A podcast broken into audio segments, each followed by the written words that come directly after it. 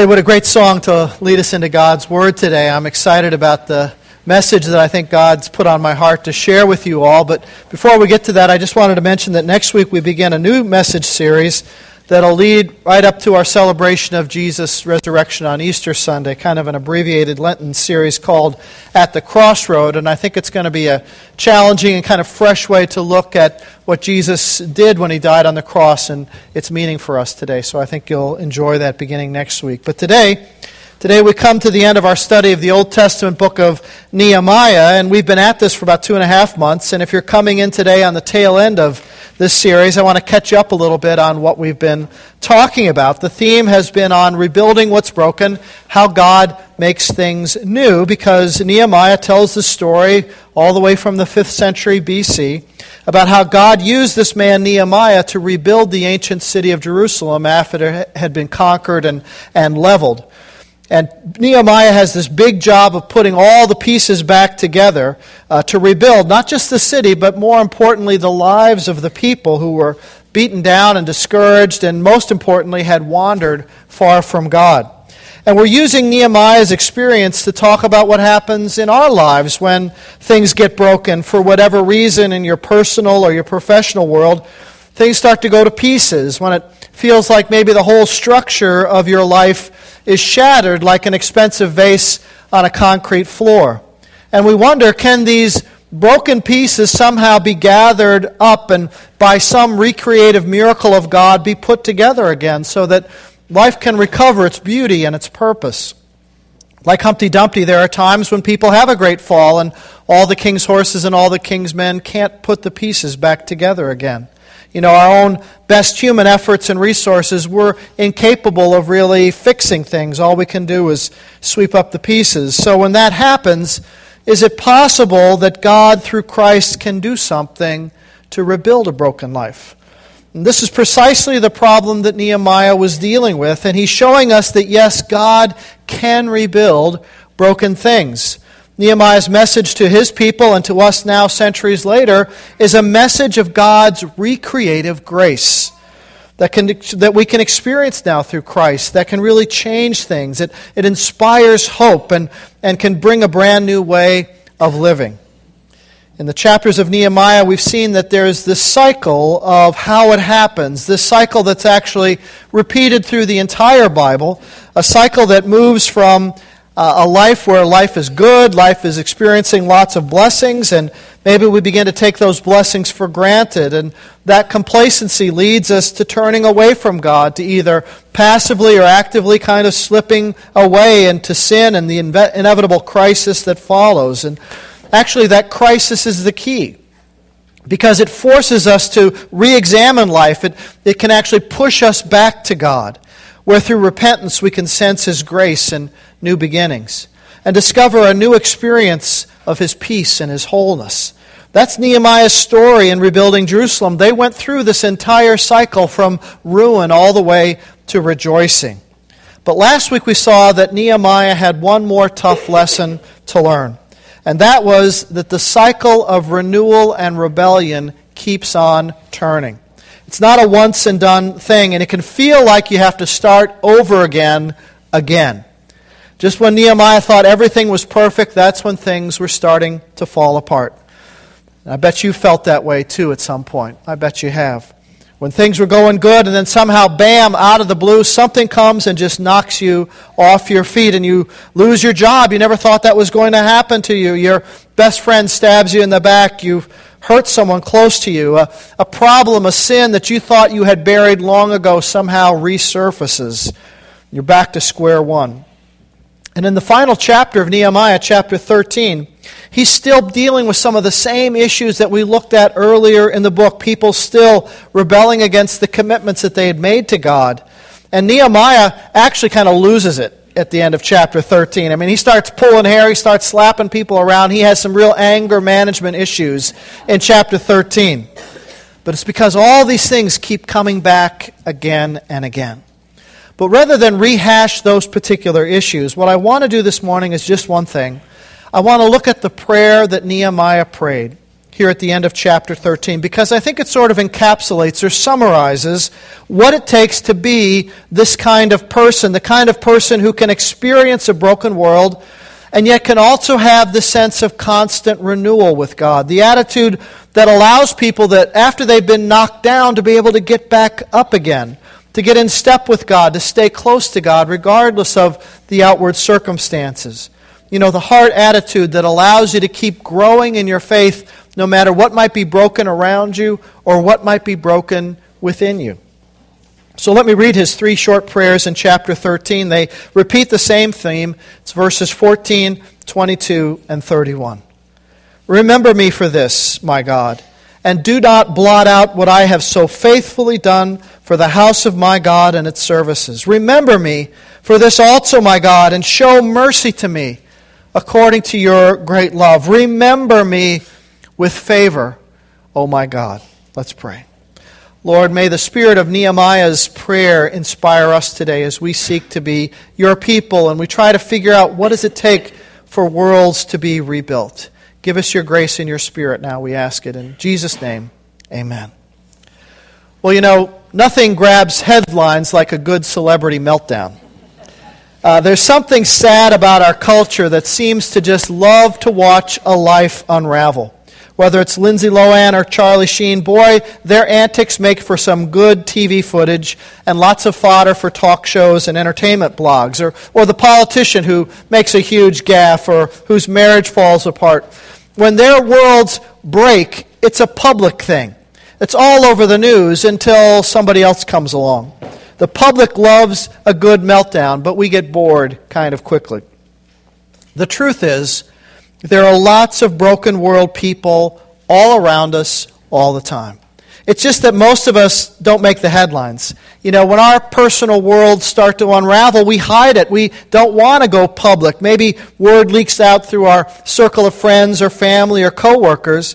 But as we look around, even just this morning, you'll notice there are lots of us here who have stumbled in the race of life.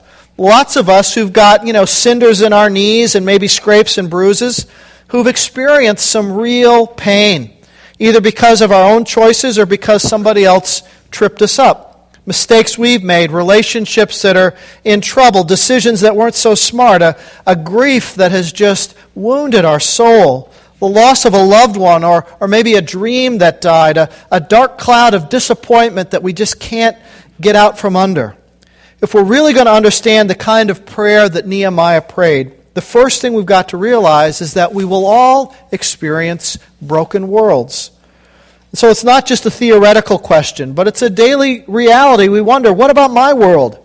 Can my world be rebuilt? Will I ever recover from this? Will God ever love me again? Will this cloud ever lift? Will uh, God ever be able to use me? And will I ever rediscover the joy of life? You know, our worlds are this complex web of relationships and emotions and expectations, of, of hopes, of commitments, of choices. We all work very hard to kind of carefully construct our worlds.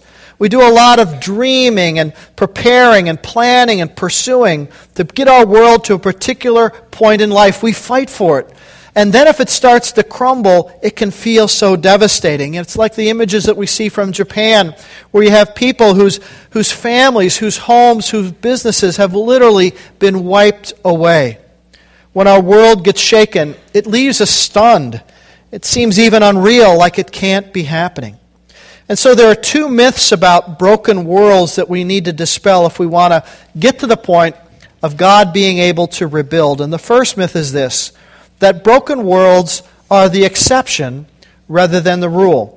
The myth says that it's unusual for bad things to happen, unusual for your world to get rocked and for things to begin to unravel. That it will never happen to me. Might happen to other people, but somehow it's never going to happen to me. And that's a myth we believe because we don't want to have to face the real possibility that something could happen to us. There's already enough in life to worry about. We don't want to worry about some big thing rocking our world. We want to feel protected or that somehow we can live above it all, even when we see others suffering. But all you have to do is know a little history, and you quickly discover that that, that can't be true. For example, almost every story in the Bible is a broken world story.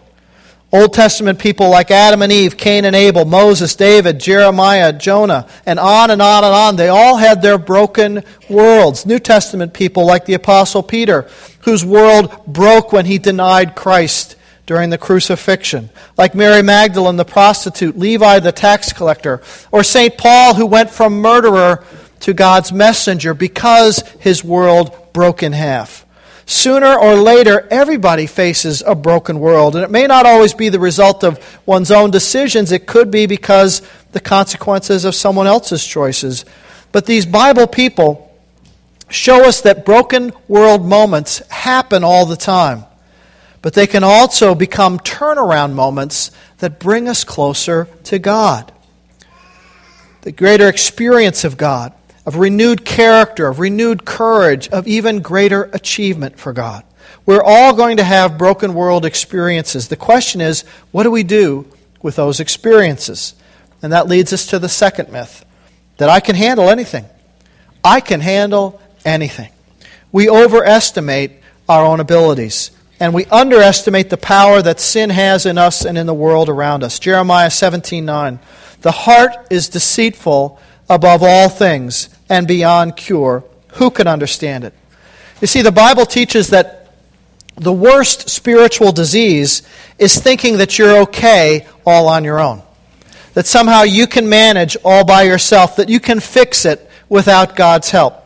We create this persona that then we have to protect, an overconfidence in self, you know, sort of like the Old Testament character Samson, who got caught sort of tiptoeing on the spider web because he thought he could escape the consequences of his own sinful behavior. The strong, in control, I'm the master of my own universe kind of bravado that forces people to pretend, to fake it, to be false, to go it alone, and worst of all, to have to keep secrets. Since we're not measuring up, it means we're constantly covering up. The British writer G.K. Chesterton once said, Almost no one carries a heavier load than the carrier of personal secrets, either from the past or the present. Secrets. That's what we have to carry when we think we can do it alone. The person who thinks they can handle anything ends up carrying a huge load, like the, the ancient Greek myth of, of Sisyphus who was condemned by the gods to the endless job of rolling this huge boulder up a hill, and just as he got to the top, it would roll back down again, and he would have to start all over again. Some of you think, well, that sounds like my job, you know. but the myth is there to tell us that it can feel like that when you fall into thinking that you've got to carry this burden yourself. You see, true spiritual personal insight begins with the truth about ourselves. We have to be honest and open before the Lord that we are broken people in a broken world in need of a God who can put us back together again. Again and again and again, He puts us back together. I believe the grace of God is sort of like super glue for the soul. Jesus Christ is the Redeemer of sinners, the wise rebuilder of broken worlds, and He can handle the toughest situations. Romans 5:20 says that where sin abounds, his grace superabounds. It's like an extra extra amount because he can handle anything. God sends a Holy Spirit inspired restorative process, a power outside ourselves that brings us to the point of repentance and beginning again. That is how broken worlds are rebuilt. But it can only happen when we're completely honest and open before God. That's what Nehemiah's prayer is really all about. He's saying, God, remember me. God, you examine me. Put me under your magnifying glass. Put me under your microscope. You're the one who knows me best. You're the only one who can see me like I, I really am. So show me. Without that, nothing else will make sense. So help me to know that my primary identity is that I'm a flawed person, that I'm a sinner saved by grace. No pretense, no false humility. You see, we all need that kind of humility, that kind of prayer, every single day, that kind of transparency before God, every single day. But it's not always easy to come by. It's sort of like the parable Jesus told about the prodigal son in Luke chapter 15. You remember the story? A young man demanded his inheritance from his father and went out on this sordid binge that could even make Charlie Sheen blush. I mean, he went through his bankroll in a hurry and he ends up, you know, broke, alone, and slinging slop in a pigsty. And then it says, beautiful verse, Luke 15, 17.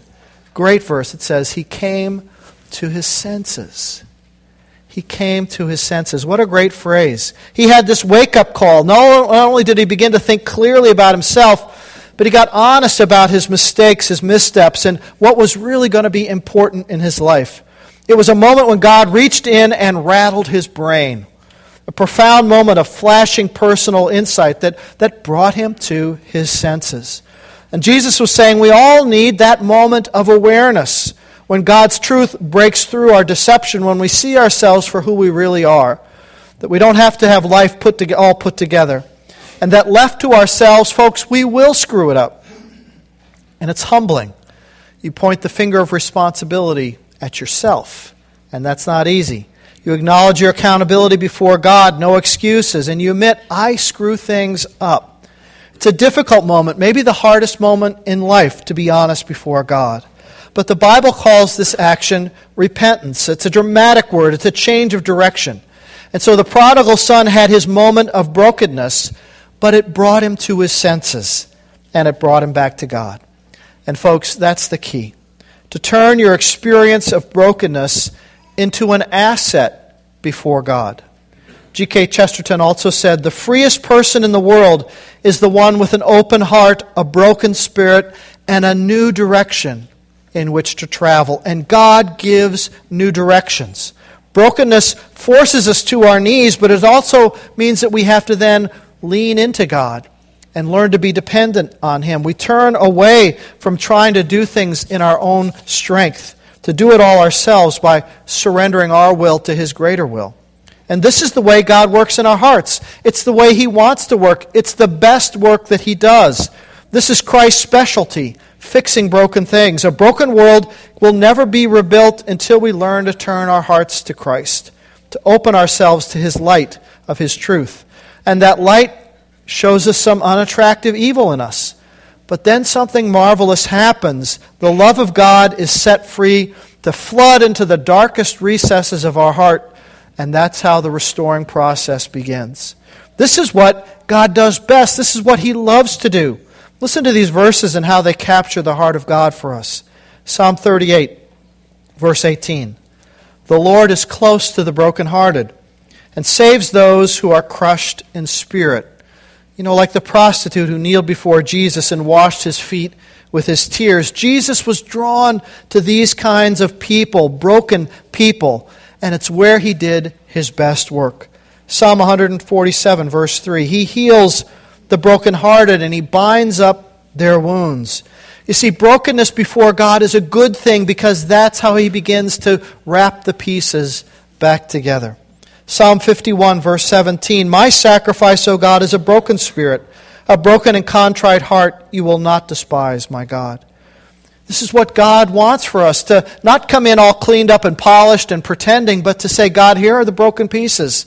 I'm offering all of that to you because you're the only one who can do anything about it.